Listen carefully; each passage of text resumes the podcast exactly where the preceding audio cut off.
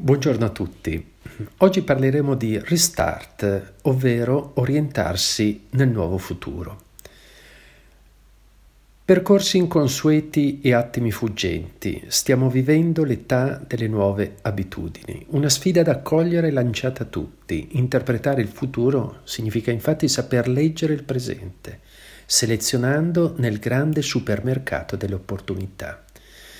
È proprio di questi tempi che abbiamo riscontrato la fragilità nostra e del mondo, l'importanza dell'agire tutti insieme contro un nemico invisibile, dove l'unica terapia indicata è l'isolamento sociale, ma anche il convivere con l'incertezza e la precarietà, la sensazione di impotenza e la percezione che nulla è sotto controllo.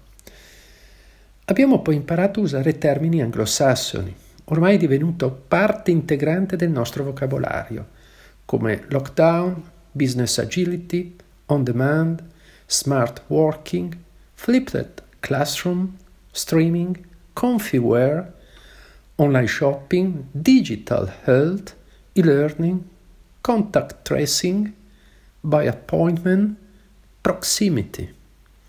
Infine abbiamo compreso quanto siano importanti l'unicità e la velocità d'azione le regole semplici uguali per tutti, la digitalizzazione come servizio primario, la valorizzazione delle risorse vicine con acquisti turismo di prossimità, ma anche l'economia del tempo come risorsa sociale, il ruolo della casa da luogo di transito a luogo di sosta, la gestione del traffico umano con app e tracciamento di sicurezza, l'extra care per vivere meglio ma anche la somma dei comportamenti individuali che fa la differenza, il calo dell'emissione di gas serra e l'inquinamento.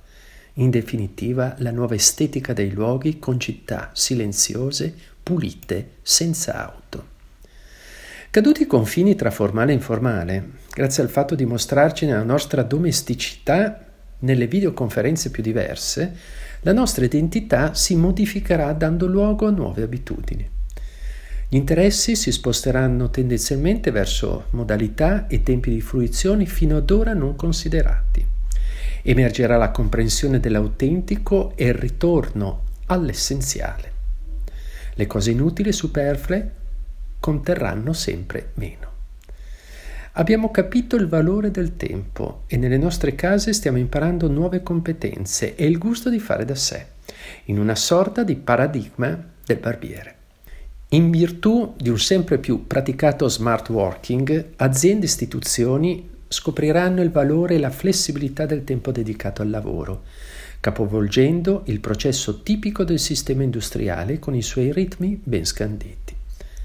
Allo stesso modo i punti vendita, attraverso app dedicate, con tour virtuali, riceveranno i loro clienti su appuntamento, istituendo così un rapporto davvero personalizzato elasticità e non omologazione dei tempi di lavoro, di scuola, di shopping, di cultura, di tempo libero, insieme al ripensamento di luoghi tra i più diversi in una totale riorganizzazione oraria.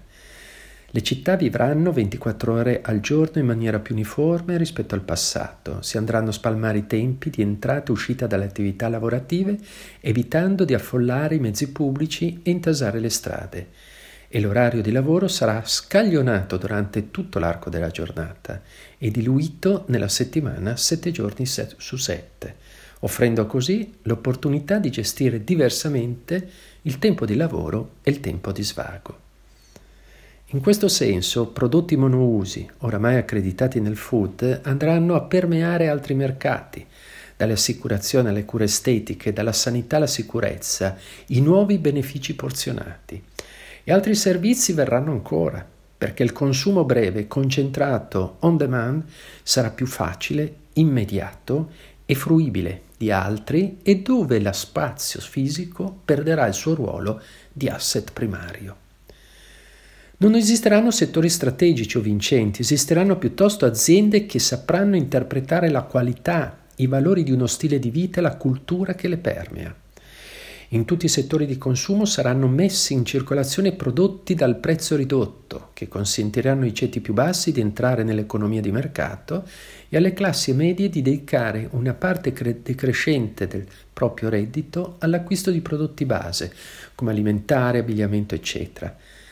La parte principale del reddito delle classi medie superiori sarà infatti utilizzata per l'acquisto di beni e servizi a valore aggiunti, sempre più legati all'istruzione, al benessere, alla salute, alla sicurezza, all'intrattenimento, al tempo libero. Nel nuovo futuro ci si troverà di fronte a un mix di grandi aziende globali e piccole e medie aziende locali.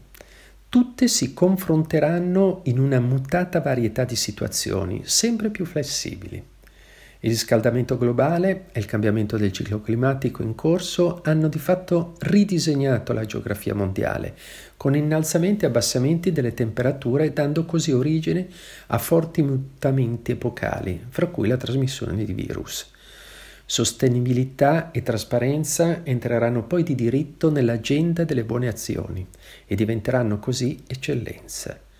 Il rispetto dell'ambiente creerà valore e diventerà economia a zero emissioni, attraverso una qualificazione sempre più forte della green attitude. In questo senso si apporterà un saving generale che a cominciare dai processi produttivi si trasferirà direttamente in prodotti e servizi più qualificati. Salute e benessere, estetica e tecnologia diffuse cresceranno di interesse. Confinati i tradizionali medicinali a specifiche necessità, il concetto di salute valicherà nuove occasioni per approdare al quotidiano. Da variabile indipendente la salute cambierà statuto e diventerà diktat imperante, perché strettamente connessa con l'economia. Contemporaneamente i sistemi sanitari pubblici vedranno affievolirsi le proprie capacità di sostegno, spingendo l'industria a focalizzarsi sulla medicina preventiva. Una spinta importante che prevederà una redistribuzione delle risorse di ricerca e sviluppo, ma anche una rifocalizzazione di modelli commerciali e di relazione con medici e pazienti, dalla cura alla prevenzione con il supporto della telemedicina che cambierà il modo di erogare le prestazioni sanitarie. Cibo bio, ecosostenibile, fusion e meticciato, fuori stagione. L'industria alimentare si allontanerà dai beni commodity e andrà a riconvertire le proprie attività nel comparto della salute, fatto di prodotti funzionali e per il benessere della persona, di beni segmentati per età e stili di vita. E non sarà solo una questione di riposizionamento, molto più spesso significherà reinventare nuove categorie di prodotti, ovvero fornire nuove proposizioni commerciali attraverso l'innovazione.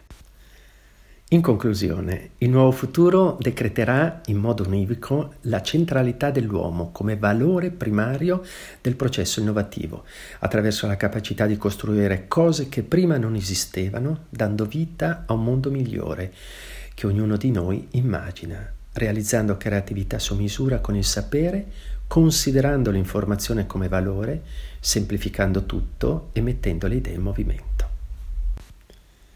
Grazie dell'attenzione e a presto.